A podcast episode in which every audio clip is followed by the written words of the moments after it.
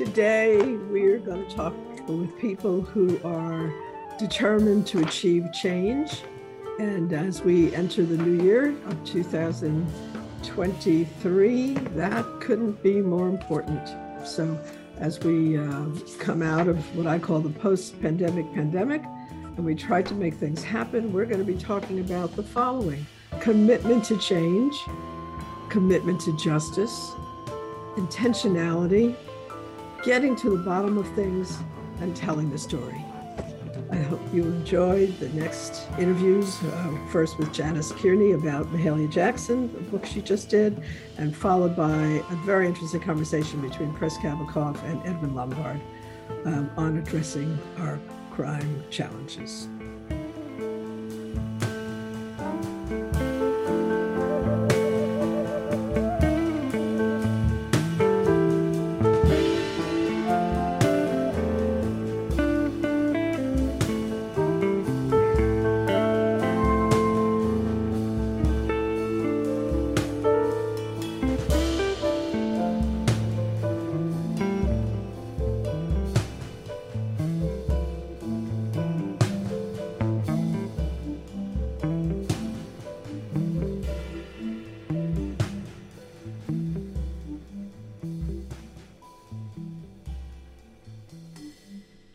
Kearney is somebody I've known for about, I don't know what, 20, 30 years, something like that, maybe more. Mm-hmm. Um, I, I, am so uh, completely unable to remember times and, and years and places. The only thing I kind of know is before and after Katrina and before and after the pandemic. That seems to be. yes. Yes. And before and after coming south. I mean, I am a reformed Yankee, is what I say. Right. But lately, I've taken to saying I'm from the South, Bronx. Uh-huh. I didn't own. I didn't take ownership of my uh, childhood in the Bronx until um, AOC and Cardi B and uh-huh. I said, "Oh, okay, those are my homegirls. That's what." now maybe you'll understand me a little better. Right. I'm not a Southern Belle. I'm more of an outspoken girl from the Bronx.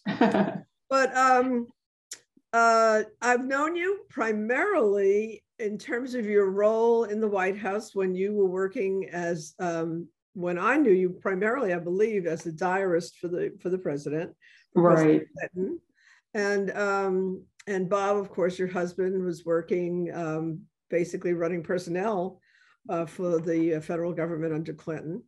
Um, and I, I, I, think the connection originate, originates right in Arkansas, and my husband did some work there. And met right, and, uh, Texarkana, uh, Arkansas. And then there's plenty of um, history there. Yes, um, that's not what we're going to talk about today, because you've done this amazing book about an amazing woman, Mahalia Jackson, who in some ways uh, reflects some of the issues in your life and uh, coming from um, a very modest background and um, and advancing through many stages of your life um, in in pl- various places, but essentially uh, through it all, writing. Yes. And writing about the lives of other people who were able to surmount uh, challenges and um, uh, do things that were important for the rest of us. And um, so I think that that's a pretty neat path to have um, chosen. Let me start by asking you, even though we're going to talk about Mahalia Jackson, the book that you have uh, recently, I guess, published and yes. here in New Orleans um, next week, and we'll uh, definitely pin down those dates and places because there's you have a whole itinerary. It's not just one stop. Um, um, but uh, how did you get into writing? It looks like pretty early. You studied journalism. Uh, how did it go in that direction? For you? I started writing before I knew anything about writing. I always tell people that I credit my father because he was this amazing storyteller. And I was, I just was immersed in his storytelling. And very early, five, six, seven, I started trying to write stories based on his stories. So I just fell in love with it, fell in love with writing and words and sentences and so from that point on, all through high school, all through college, I wrote. And I in college, I wanted to uh, major in creative writing, but they didn't have that program at the University of Arkansas when I was there in the 70s, early 70s. So instead of that, I ended up majoring in journalism. And uh, I'm, I think that was a good choice because it teaches you all the basics of, of good writing, structure, and all of that. So from there, I ended up working for state government in public communications.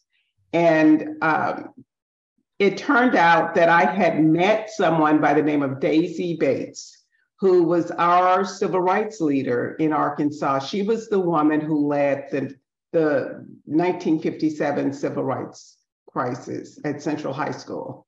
So um, I had met her when I was about 16 years old and just I wanted to be her at that point. And uh, just, I didn't know I'd ever meet her again, but in 1987, she had reopened the newspaper that she and her husband had owned uh, from 1941 until 1959.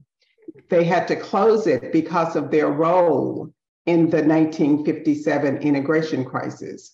Uh, their white advertisers pulled ads, and you know that just kind of uh, destroyed their newspaper publishing. And but she had promised her husband, who had died by the time I saw her again, that she would reopen the newspaper, and she did in 1984.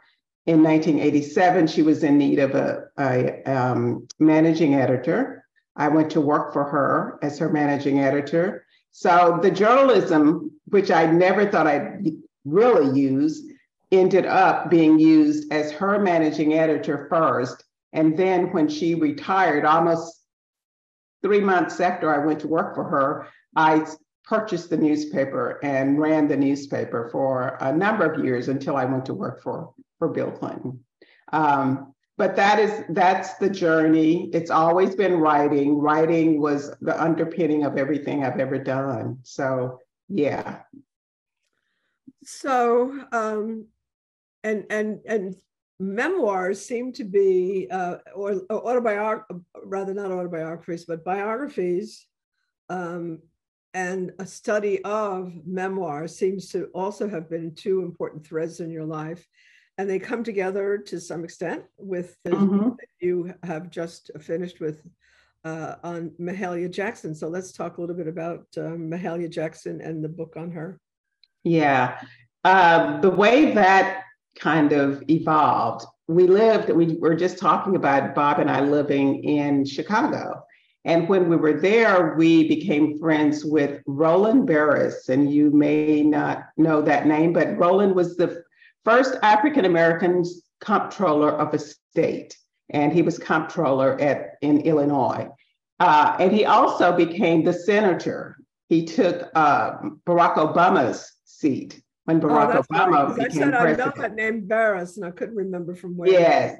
So we became friends of his, and and they invited he and his wife invited us to dinner. And while we were there, they told us that they had purchased Mahalia Jackson's home, and we were sitting there in Mahalia Jackson's home. So he uh-huh. shared all this history because he knew her quite well about her. And before we left that evening, he brought down some documents that someone had left. I'm sure they didn't mean to, but they had left in the attic uh, when they when Mahalia moved away. She had moved away some months earlier before everything.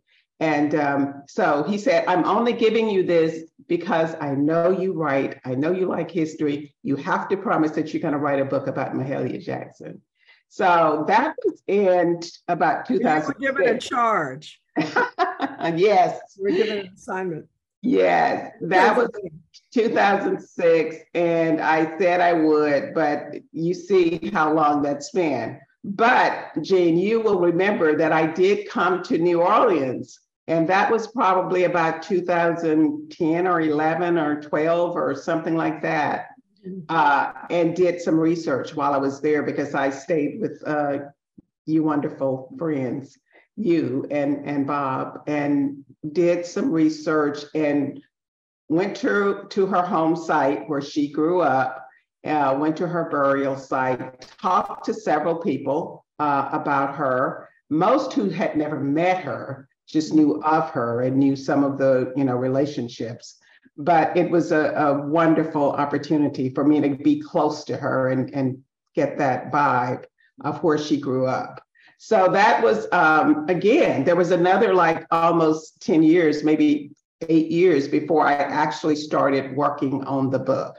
And I started working on the book in 2020 during COVID, the same as so many writers did. They just came to this aha moment. This is what we need to be doing at this moment. And a lot of it was not only COVID, but it was also the social justice, the racism, all of the things that were coming to the forefront uh, during that time. And uh, we all felt, I think, that we needed to be writing about things that really matter. We need needed to be uh, lifting up history that was ours and maybe had never been lifted up the way we felt that it should have been. So her story is a story not of somebody who comes from, again, a very modest background and um, develops a dream despite that background, those limitations of that background, and um, and goes after it very intentionally. And I think that being a person who did not pursue my first love of I, I, really came out of college wanting to work in film, be a film editor. Oh, wow. And it was 1965. There weren't very many women doing that. And I chickened out. I sort of, you know, folded my tent and said, okay, what can I do for a living? Mm-hmm. And wound up in marketing and p- public relations and journalism myself. Um, mm-hmm. Not having really intended to become a journalist, much as the way you did, but um, right. just kind of um, uh, and sometimes we fall into things in life. We do, absolutely. So um, she, uh, however, uh, comes of age during the time of the civil rights movement and was involved in it. So that becomes the context for mm-hmm. her development as mm-hmm. a singer, but also, um, as it turns out, a civil rights leader. So tell me about the civil rights part of her her story. It was accidental uh, she was not a person who got out there and marched and made speeches about civil rights until she met Martin Luther King Jr. And that was in about 1955. Uh, she believed in justice, she believed in civil rights, but she was not a person who was a civil rights uh, activist, activist, before she met him. Uh, she was all about singing and you know making her way in the world as far as a gospel singer. Uh, she was extremely extremely religious and she believed that god had given her this gift and that's what she was supposed to be doing to be doing. And she met young martin luther king. He was 26 i think when she met him. And he was the one who set her down and told her this is a responsibility you and by the time he met her she was she was getting to that you know pinnacle that she would be at. And he said you are famous. You people know you. People listen to you. You have money. You have stature. You should be doing more for the civil rights um, struggle. And she said yes. I mean he was of course charming and convincing and all that. But she also agreed with him. So she became one of his staunchest uh, supporters and funders and um, mentors. She introduced him to all kinds of people. Um, she raised all kinds of funds for him. Uh, she just, they became very, very um, symbiotic uh, friends for about 10 years until he passed away. Um, he was assassinated. so, um, yeah, he gets all the credit for her role that she took on after 1955, 1956 as a civil rights activist. It's it's so interesting how um, there are people who are very much engaged and involved in let's just say change. Right? Mm-hmm who who spark change, who start mm-hmm. catalysts, um, often forgotten. Yes, but they don't take on a, a front of house, you might say, role. Mm-hmm. And um, their role um, gets lost in history. Right. And despite the fact that she was famous and, and known, mm-hmm. and, um, and, probably more people were aware of her involvement with the civil rights movement at the time. Right. We are today, because now yes. we her mainly as, a, as the vocalist, gospel singer, as the gospel mm-hmm. singer. Um, but there's this whole other um, uh, part of her life that clearly uh, was as important, mm-hmm. not more so, than her actual singing career. Right, right. It was because she felt finally that she was giving back in a way that would matter and matter to people that she, you know, she she knew that were was part of that struggle that were people that Martin Luther King was really this whole struggle was based on on helping them move forward. Uh, she at that time she was rubbing elbows with rich people, white people, black people, people that had but he made her know we need to help the people who don't have. We need to to take a real leadership role in the struggle, and that's what she did. Um, and I'm I'm just surprised that there's not more people who know that she played that role because that was a huge part of her. But I, there's not very much that I read in my research that um, said very much about that part of her life. So there's this other part of her life that um, is a, in a way, a very common story, but it's a story that is only now, I think, being viewed uh, as more, um, what's the word, uh, in, in um, crucial in understanding the racial uh, history of our country. Mm-hmm. So, um, she lived in a place that I can't say in New Orleans. And um, although I think I really, I, I have to, I'm going to probably do some writing and thinking and, and, talking about that issue because I think it's fraught on, on mm-hmm. Mm-hmm. Uh, but I, I, think that um, she came up in a in a poor community in New Orleans and, and uh, knowing even what New Orleans is like today, I can imagine how difficult that was coming up in an environment where you were denigrated as a person mm-hmm. because of your race, of your color, and mm-hmm. surmounting it.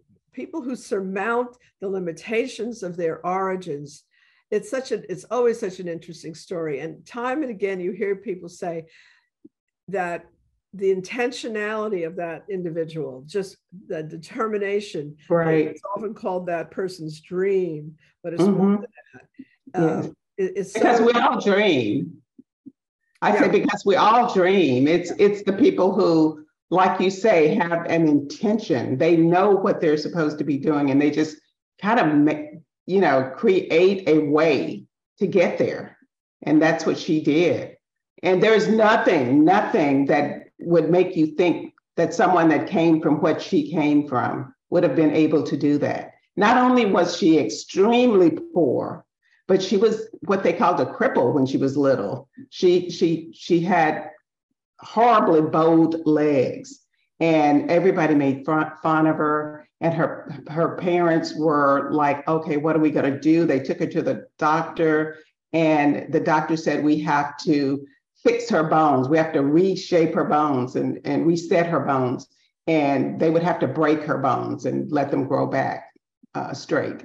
And her parents said, no, we, we can't do that. Um, so they did the, an old wives' tale said that if you washed her legs each night with uh, dishwater, that eventually they would straighten.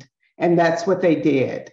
And eventually they straightened. Now, whether that had anything to do with it, I don't know, but they believe that, and her legs did eventually straighten. But as a child, she was just terribly kind of crippled. And she she talked to a, a group of young children at one point in California, And it was at a home where children were indeed crippled. And she told them that story about how she'd grown up uh, like they did and how, you know, how she had to go through so much.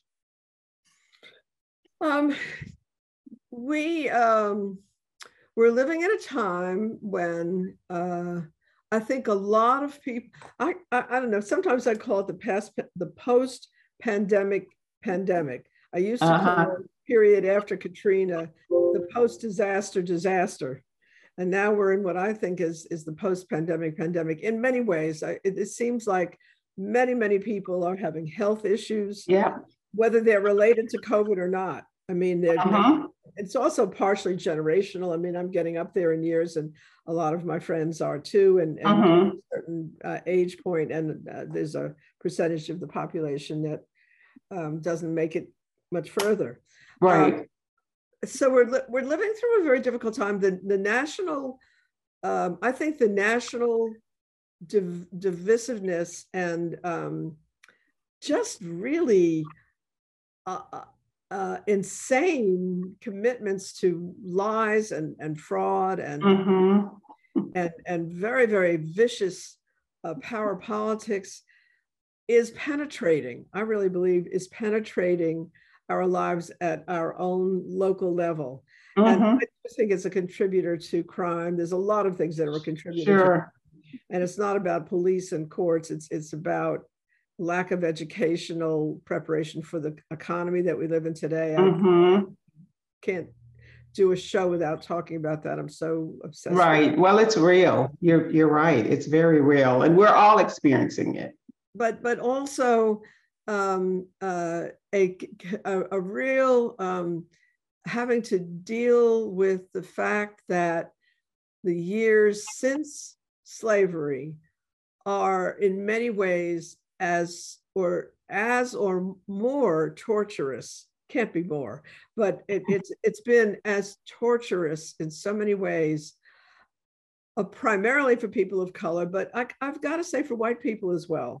There white people i think have uh, have, have suffered in a different way mm-hmm.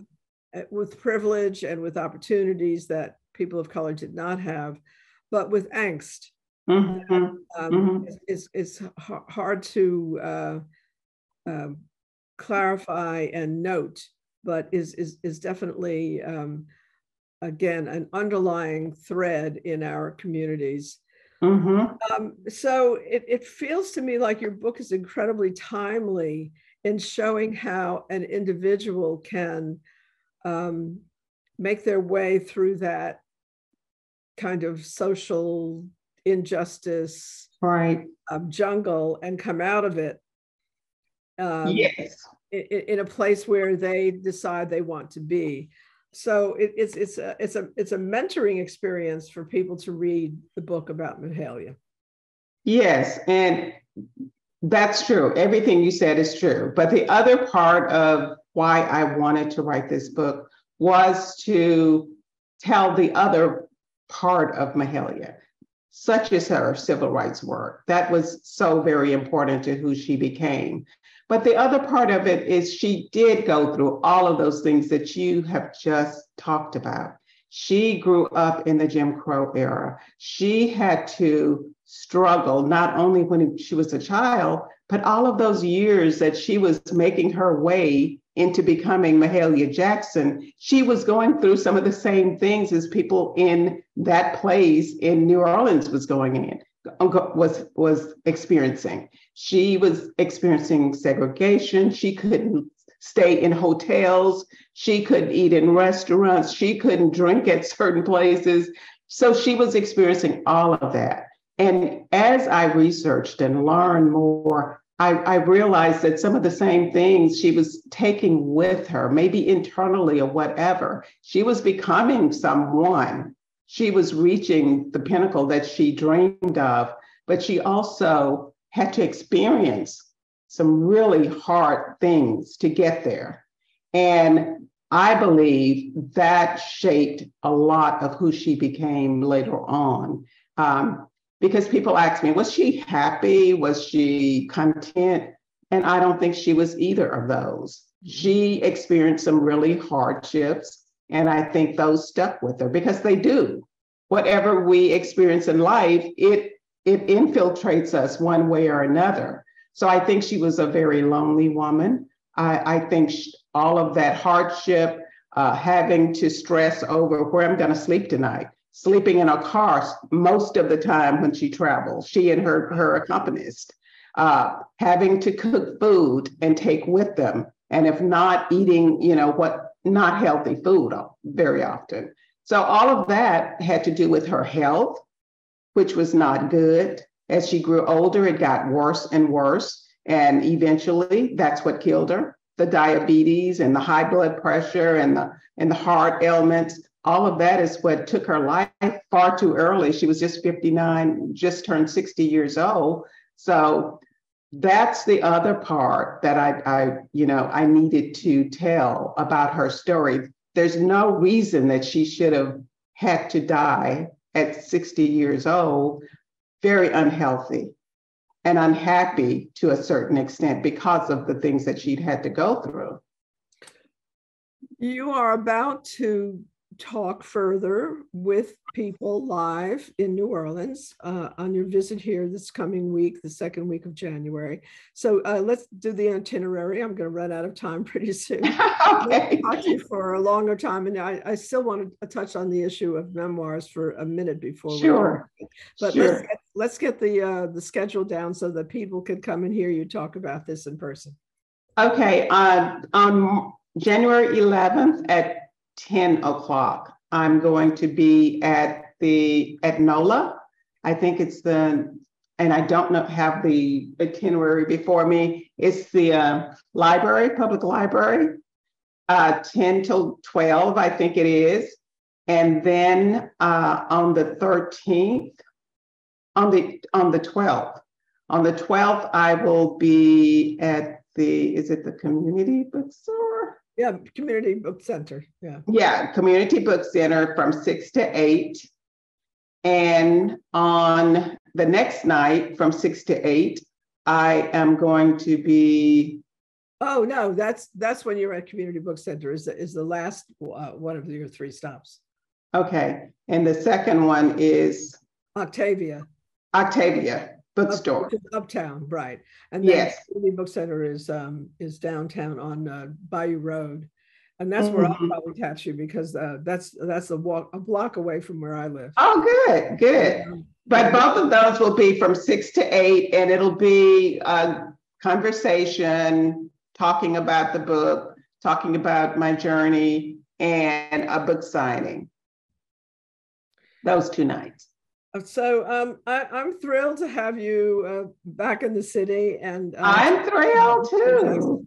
Um, but I, I, definitely am going to want to borrow some time from you to talk about um, how I can get the you know my husband and I usually on a Saturday morning uh, will kind of digest the week, not in any structured way. It just it's natural, just happens over coffee. Mm-hmm. And um, we think about what has happened and, and what we didn't get done and what we want to get done. And one subject that comes up week after week is the need for us to work on our memoir. Because yes. although the story is not as um, dramatic, speaking of um, husband, let me just. Uh, tell them I'll call back. So um, uh, we need to do this, but it's it's really it's hard. I find it hard to be doing and writing. Yes, writing requires such a different um, mindset and and and kind of rhythm of life. Yes. Yes. Than doing because mm-hmm. it's so different. So how have the people that you've dealt with who have written memoirs and you have been working with people to help them do that. Mm-hmm. Um, what are the, I don't know, two or three key um, uh, kind of in a soundbite since I'm, I am running out of time, um, ways that they have uh, approached um, uh, dealing with that balance and and and that uh, need to shift gears, so to speak. Just for two or three things, I would say um, if you're going to do it yourself, find a niche of time, a, a, a, some time that you can get away from what you're doing. And I know you do a lot, but you need to find some time two weeks, three weeks, whatever to pull everything together that you're going to need for your for your book. And you'll need a you'll have a lot i know. Um, kind of create yourself a, an outline of what you're going to include in the book.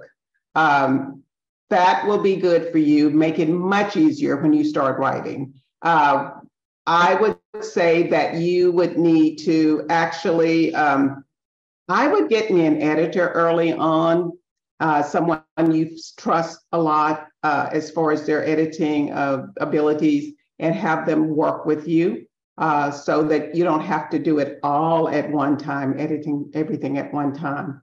Uh, just decide what it is that you want this book to do. Make sure that you know that. If you're going to work with somebody, you know, I don't know whether it's a coach or whether it's someone to help you write it or whatever, find that person you all have conversations before you even get started and they will be able to help you kind of just structure it and structure yourself and structure the book so um, uh, uh, all, all, all good advice and, and i'll just tell you that i think partially what uh, it just occurred to me and i wasn't thinking of this until this moment but um, at one point in my life where i had a little bit of, of a break between uh, my jobs and and my plans to come south to join Tannen, I uh, did a series of interviews with people who were involved in the 60s in New York in leading political action. And it was a book, I called it Autobiography of a Generation. And I oh, interviewed oh, wow. quite a few people for it. And then I really didn't, then I moved to the city and became politically involved first with the McGovern campaign and then later with television news and and and, and it I, I don't even know where the tapes are that I uh-huh. tapes on cassette somewhere for those people that I interviewed. So it, it's hard for me to do this. So we'll we'll see right. how this uh, goes forward. But maybe this little inflection point that we have in our life right now, due to this accident that my husband had, will um, uh, be the um, the driving frame. I hope so, and I'm available if you need me for anything really because you need to write those books and it's going to be more than one book Jean it's going to be several books probably no no no no don't don't don't even, that that was the worst thing you could have said because then I'm, I'm, we're looking at you've got time you've got time just oh just, yeah right okay. yeah create yourself some you know a little little space okay um, Janis Kearney, uh, folks, you don't want to miss. You have three opportunities: Uptown, Central Dist, uh, work, um, Central Business District, and uh, Below Canal is what I call my part of town. It's just plain old Below Canal, and um, uh, literally uh, where Vera uh, Vera's place that you're going, the Community Book Center, is is. Um, I think she's on the seventh ward side of uh, the Treme area. So um, great, you, you, know, you you can get to one of these sessions, and it will be in our newsletter also in terms of the locations. But I, I guess they can go online to. Can they go online to your address? And, and sure. so what? Sure. So what, what? Where do they go? JanisFKearney.com www.janisfkearney.com. And that's K E A R N E Y. Mm-hmm. All right. Well, I can't wait to see you. I hope I get Me to too. see you more than just at the community book center. I think we can hopefully um, uh, get together beyond that. That would be great. Great. Uh, welcome uh, home to New Orleans. It's another one of your homes. Uh, Thank you. Looking forward to it. Thank you so much, Jean. Yeah. I will. All right. Take care. Bye. Bye.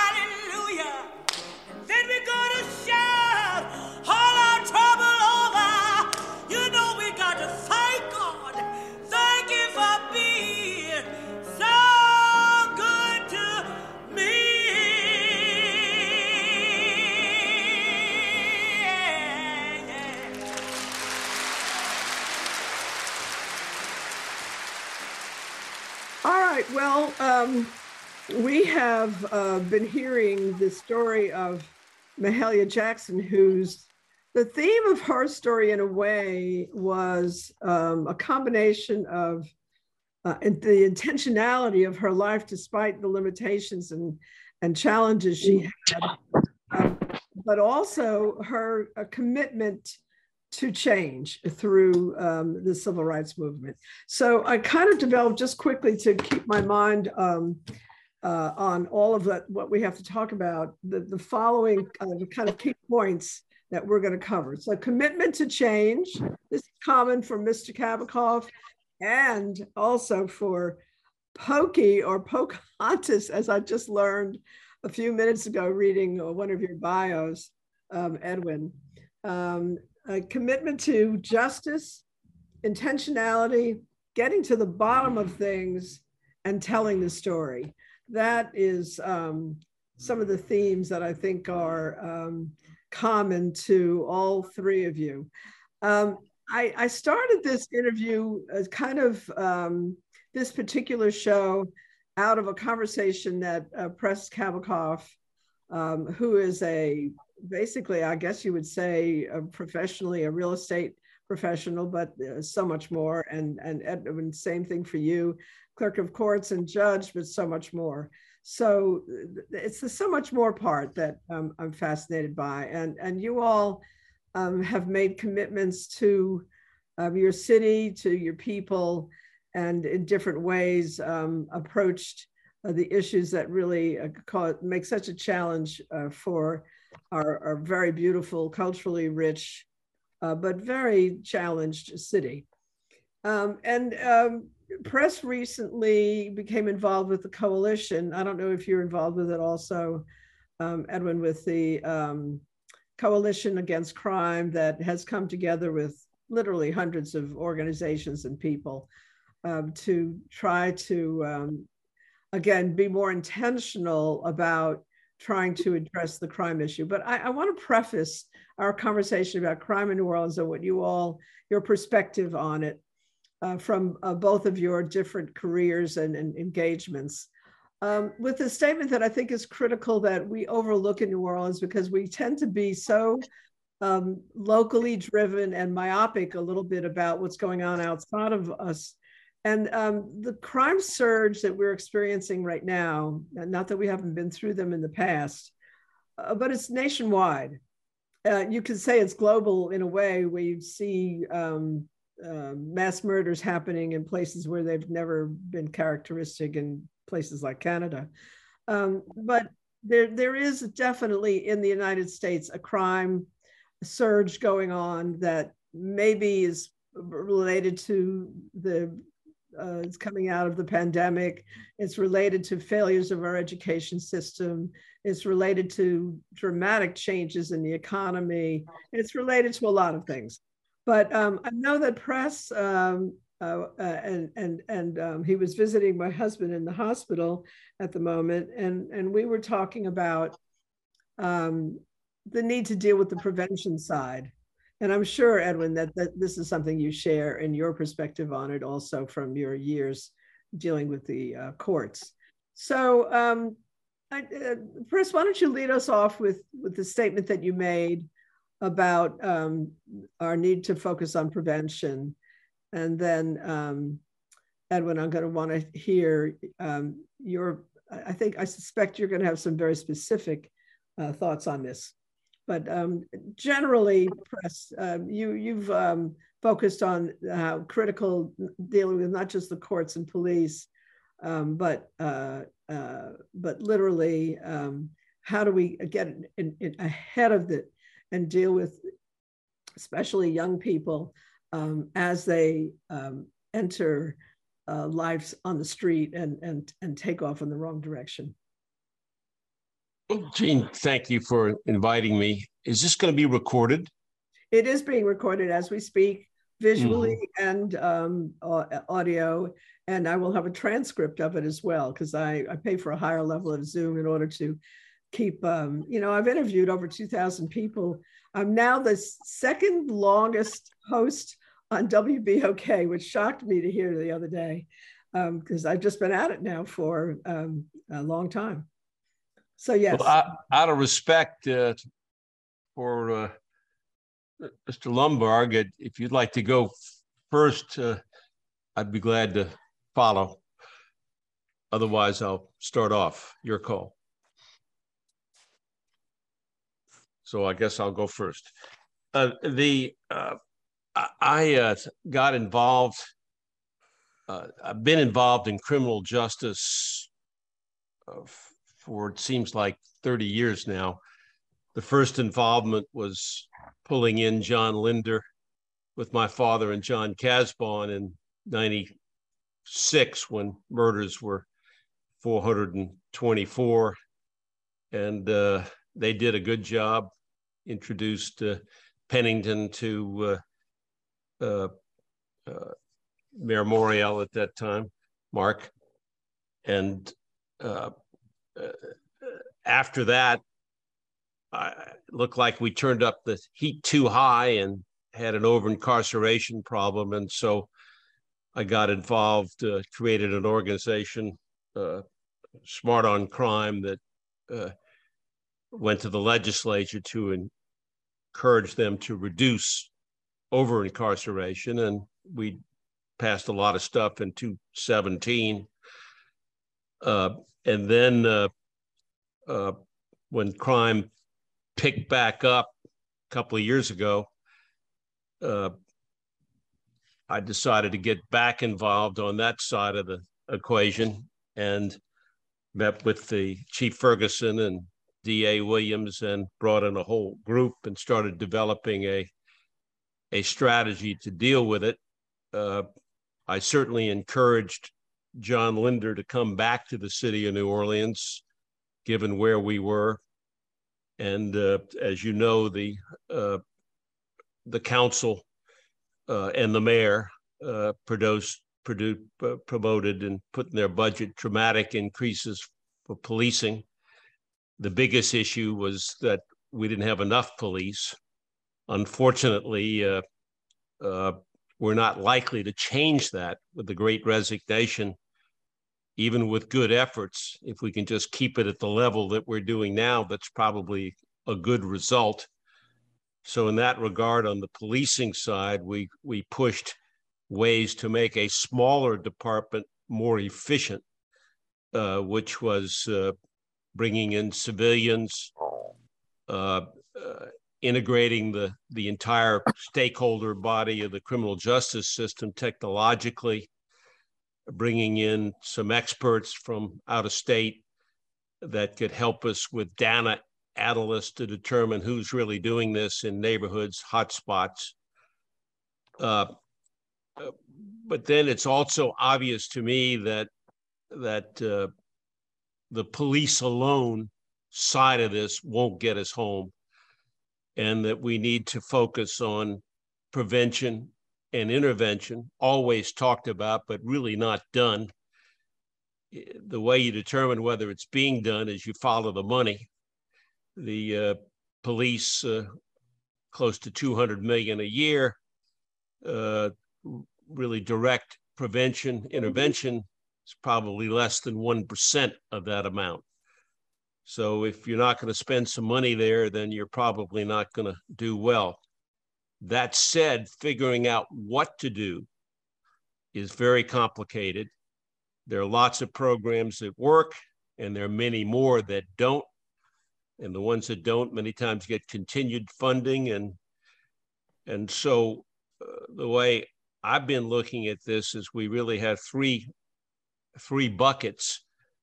One is the 400 that are likely to, at highest risk to be murdered, commit murder, shoot, be shot.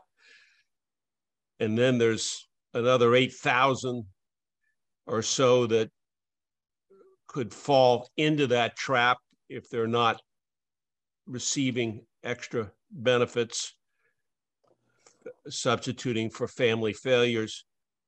Uh, and then there's the need of the larger community.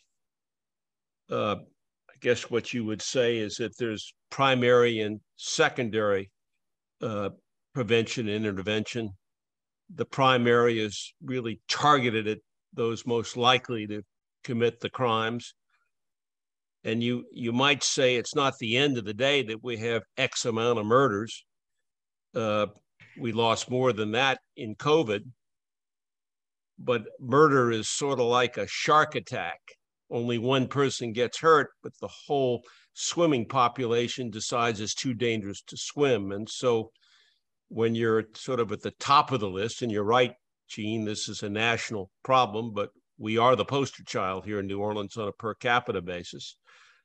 But if you go down another 10 points, you've just included another 20 cities, and many of those are rural ju- jurisdictions. Uh, sometimes they say this is just a phenomenon of democratically controlled minority cities. Not the case. This is abroad the, across the spectrum. But that said, we have a terrible problem in, in, in the city. And so, uh, what I'm trying to encourage uh, and pulling in, we have a lot of expertise in the city. Tulane's got an office of violence. Uh, the mayor's got an office of violence. LSU's playing a role. Jeff Asher with the city council is is is at at the table. We brought in a national player, a guy named Thomas Abt, who focuses on this as well. And so I'm trying to pull together a group. I think it's the 17th of this month to figure out what works, what doesn't, what should we promote, how should we fund it, and basically funding uh, will have to go up substantially and there are pots. You have ARPA dollars, you have city dollars, you have the New Orleans NOLA Coalition raising 15 million. And then Washington, the Department of Justice, and HUD and Department of Health are all open to a presentation that the city has got its arm around this comprehensively, has a plan, wants to see it funded. And then you have to measure it carefully. Uh, not only measure what they're doing on the police side, but measure what you're doing on the prevention side with random studies and all the expertise that goes there to determine is what you're doing working.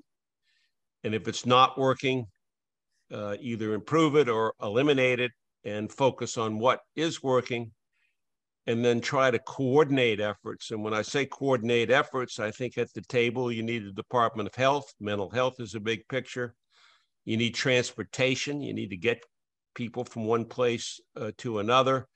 Uh, and you need to have uh, uh a public private focus and management, which would include the mayor, obviously, and the city council and and and the NOLA coalition. So it's a work in progress, but we need to move quickly, and and hopefully we'll have a uh, a, a, a plan that that that makes sense with delineated funding and how it would be researched to present to the public and private bodies at the city, state, and national level.